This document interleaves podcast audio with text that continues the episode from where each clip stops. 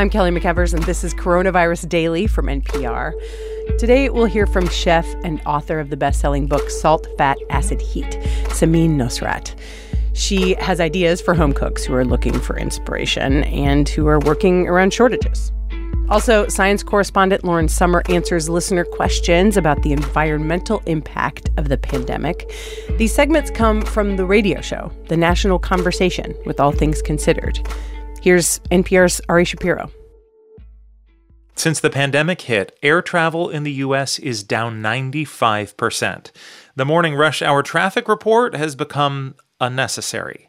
Many of you are asking what impact all this is having on the environment. So, Lauren Sommer is with us. She covers climate change for NPR, and it's good to have you back, Lauren.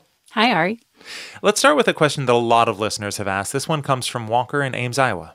The oil consumption due to no car travel and almost no air travel must be much less. Is this lack of carbon dioxide production uh, low enough to meet the goals of the Paris Accord? Is it more than enough? Just to remind listeners, the goals of the Paris Accord that was to keep global temperatures from going up 2 degrees Celsius with an aim of less than 1.5 degrees Celsius. What's the impact of this slowdown of the global economy, Lauren? Yeah, so as you might expect, it is having an effect on global carbon emissions, largely because demand for oil and coal has really fallen. And this is all over, not just the US.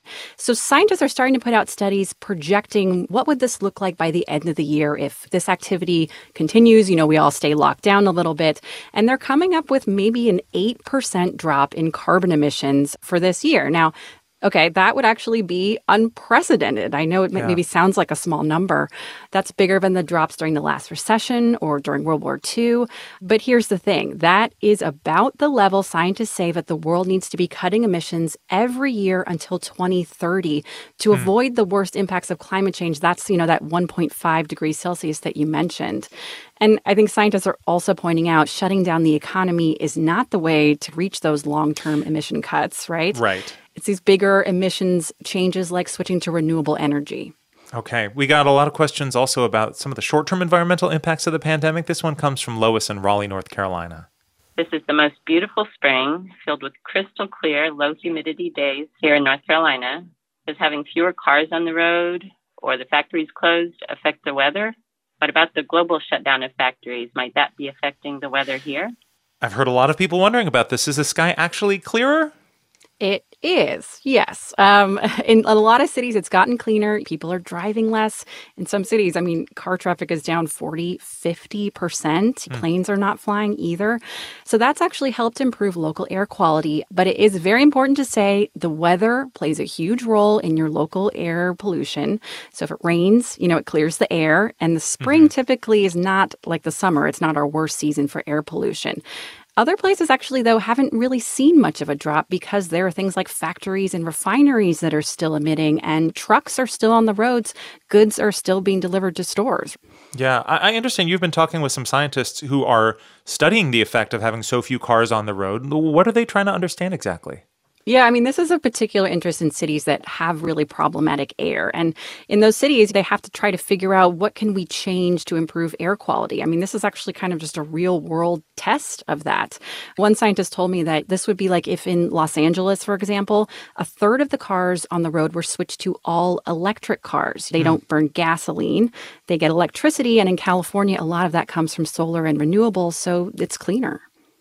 We have one listener who wants to know whether this pandemic could cause environmental damage. Here's Valerie in Arizona. We hear a lot about the air pollution being reduced, but not much about the increased plastics and styrofoam, especially in food service. What about the possible negative effects on the environment from the coronavirus? That's a good point. All of these restaurants that have switched to delivery or takeout, that's a lot of plastic. Yeah, I think people are seeing a lot more containers. People are also seeing, you know, masks and plastic gloves kind of thrown on the ground. Mm-hmm. The pandemic is affecting our efforts to reduce plastic waste. For example, California just put a 60 day pause on its plastic bag ban. And mm. that's out of concern for frontline workers, right? They're the ones that are handling people's reusable grocery bags when they bring them into the store. Right. Starbucks also is, is not refilling those reusable coffee mugs for that same reason. It's about reducing exposure. Environmental groups, they've been largely supportive of these temporary measures because people's lives are on the line.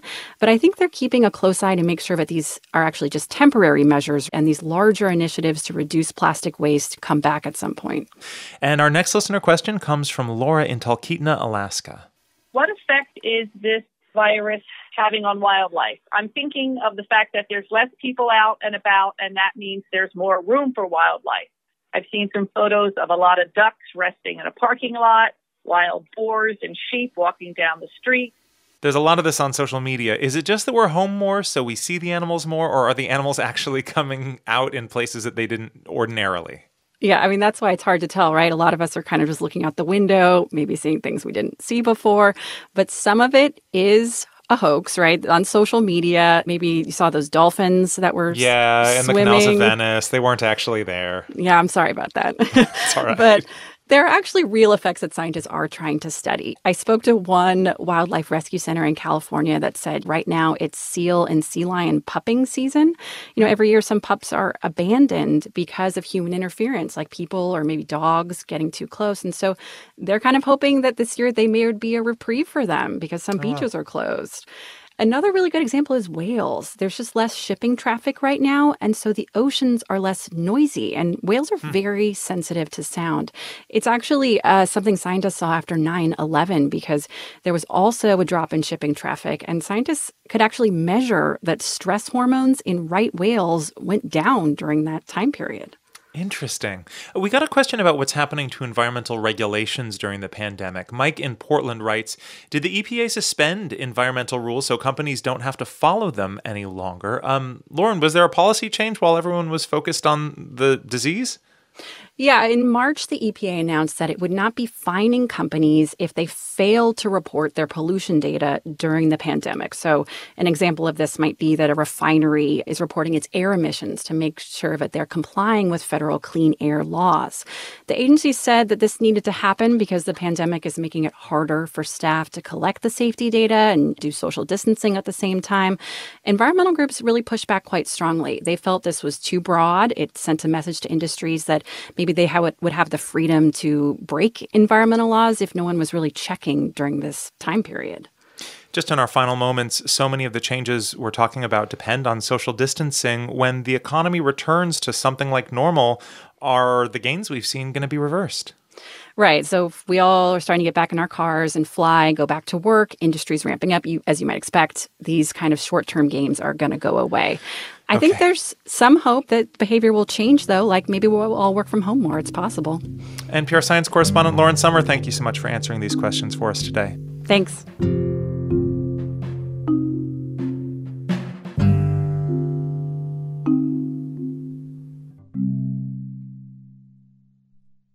I'm Michelle Martin. It's been about two months since most people across the country started spending the vast majority of their time and eating most, if not all, of their meals at home.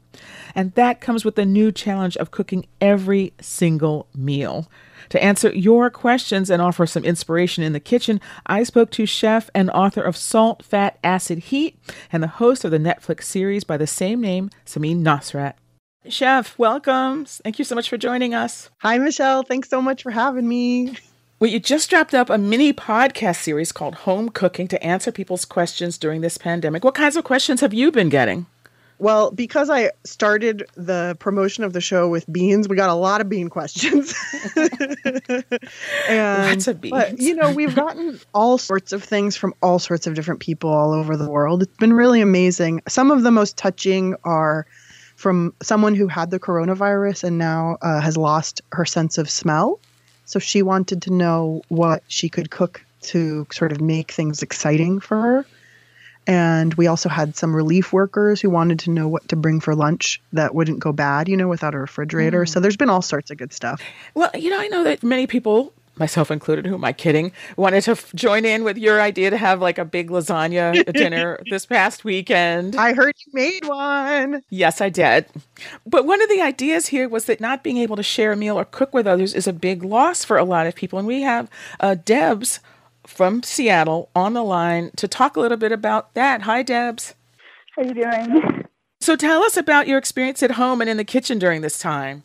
Sure. So I live alone and my experience has been mixed. You know, I love to cook. I love to share food. Food is a way of showing love for me. It's like, it's that intersection of connection and culture and health and everything. Um, so normally I'll like save a special ingredient for when maybe somebody's going to come over. And obviously it's different now. So some days I make really nice things for myself. Like yesterday was actually my birthday and I made this gorgeous meal and some days it's more like just getting myself fed or I have less of an appetite. I'm being more frugal. Uh, I hosted mm-hmm. a Zoom Passover Seder this year, which was lovely, but was missing the part where I feed everyone this great meal. Oh. I thought about doing the lasagna project, but you know, then I'd have this giant lasagna, and I'm one person, and I thought I might be sad. well, first of all, we must say happy birthday. Happy birthday! Thank you. Yes, and your yeah. present is I'm not going to sing to you because you know you don't want that. But do you have a question for Chef? Yeah, I do. So right now, even beyond sharing food so much of the conversation and guidelines right now assume people live with other people, and that can leave those of us who live alone feeling a little invisible. So, for those of us who live alone and love the connected experience of sharing special food, what advice in general can you give us to make this easier? I live alone, so I fully feel you. I have been doing a lot of sharing with my neighbors at a distance. so I had some milk that was going bad last week, so I made like a huge double batch of chocolate and tapioca puddings. And I just put it out and I sent a little message to everyone and I said, bring your own bowl and spoon. and I just put the pudding out, and then everybody came and took pudding and went back to their houses. But a big part of it for me is is like what you're saying is the act of sharing is so fulfilling and gratifying. And not being able to do that in my house has been really sad. So I think part of it is just honoring that sadness. And another part is just looking for people to feed. I mean, in my neighborhood, we have a like a shared document of people who need people to do shopping for them or they can't leave the house and they need food dropped off. So that's been also a little bit fulfilling is to share food with people who can really use it. So Debs, thanks awesome. so much for joining us and happy birthday once again. Yeah. Thank you and thanks for your answer. You know, there's a related question, Chef, and this is from Sarah in Los Angeles, and here it is. I was wondering if Samin had any good ideas for cooking for one that doesn't include batch cooking. Oh yeah, story of my yeah. life. One thing that is sort of a it's a little half hybrid answer is to make batches of stuff that are not seasoned in any direction. So like for example to cook a pot of chickpeas and turn some of it into hummus and then another part of it can become like Italian chickpea and pasta soup. So you can have multiple flavors with a single ingredient. That's been helpful for me. But also, I think just learning to make simpler stuff and can realize that egg on toast can be dinner. One of the first things I made that was really nice was I made these scrambled eggs that I grated a whole bunch of cheese into and ate them on toast with a pile of boiled asparagus. And I just had it that one meal and it was gone. So I wish I had some tidy answer for you, mm-hmm. but I think it's just about using a fresh vegetable and maybe an egg and sort of scaling down what your idea of dinner is. I want to go to a question from Ellie in Cleveland, Ohio. And I think this is a question I'm sure you're getting a lot, which is searching in the pantry for something new. Where do you go for food inspiration, especially right now when food is feeling pretty repetitive and a lot of people are in cooking ruts? Oh man, do I feel you? I'm like trawling the dregs of my cookbooks. I have quite a cookbook collection of there's so many books I've never opened. So I'm going through those. For example, because we did this lasagna project, I was making so much lasagna. My initial sort of comfort direction was very Italian ish, like meatballs and pasta and pizza. And I realized I was so sick of that taste of my own cooking. And what I really missed was being able to just go get Korean food or Chinese food or Thai food. So I pulled down books from, you know, those different cultures. Maangchi is this amazing YouTube star and cookbook author and she just has the greatest Korean recipes. And so I've been making a lot of like kimchi fried rice and kimchi pancakes just to get into a different corner of the world. So I think if you're craving Mexican food, look for a Mexican author and you don't even need the books now. We just have so much resources online, but I think the thing is is just get out of your zone, get out of your zone cuz that's the beauty of this country is there's so much beautiful cooking from all over the world. So when we're forced back into our homes and just doing what we're used to, we're really missing out. This is going to be something that sadly is all too familiar for some people, but is really new for others in this country, and that's not being able to find something that you want. And we're just setting aside the question here of, you know, losing income and not being able to afford some things that you want. In some places, you just mm can't find it. This is from Amy in Chicago. So I've been out of basics like all purpose flour and yeast for weeks now and haven't really had any luck finding either at the grocery store. Do you have any good suggestions on how to make a recipe work even when you're short on some of the ingredients? So I feel you on that. I mean, it's really, I feel like we're in some other time or some other place going to the store and seeing all those empty shelves. So I feel you, and I definitely feel what it's like for people, you know, who just feel limited by money too. And the thing about substitutions is you have to think about the role an ingredient plays in a dish. And so you can't just substitute like whole wheat flour for cake flour. you won't get a great result. I mean, you might still eat the cake, but it probably won't be what you were hoping for. so instead, I think if you do have, say, whole wheat flour, but not all purpose, then I would search for a recipe that uses that ingredient that was developed for that ingredient. And a great place to look for those recipes is on the package usually on the package of alternative flours there's recipes you know that were developed and tested using that very flour and they're formulated to turn out well this is from andrea in pomona california how do I prepare healthier meals for my family after making comfort foods for so long? These are things that have cheese and cream cheese and condensed soups. I would like to know how to make healthier meals that don't break the bank. Oh, yeah, that's a great question. I mean, I think for a lot of us, getting our hands on fresh vegetables is really difficult. Luckily, you're in California where there's so many farms, so you can sign up for a, a uh, community supported agriculture box, a CSA. I actually just did that today because I was like sick of just having one head of lettuce every 10 days or whatever. Another thing that I did right at the beginning was I bought many different kinds of frozen vegetables even canned vegetables, but frozen more like I got broccoli, I got at Trader Joe's, I got artichokes, peas. I have so many frozen peas. And that way I can work some vegetables into whatever I cook, which is always sort of my goal is to make sure every meal has at least half a vegetable. So I do eat still a lot of pasta and a lot of rice based stuff. I just bulk it up with vegetables. So I feel you on the comfort food. I'm like, if I eat one more piece of cheese, I'm going to turn into a wheel of cheese. So. Well, you know what? I feel confident in saying this, Chef. You're you're our comfort food right now. oh, so thank you oh, for thank for you. cheering us up and making that oh. lemonade oh. when we have the lemon. So I'm so happy to.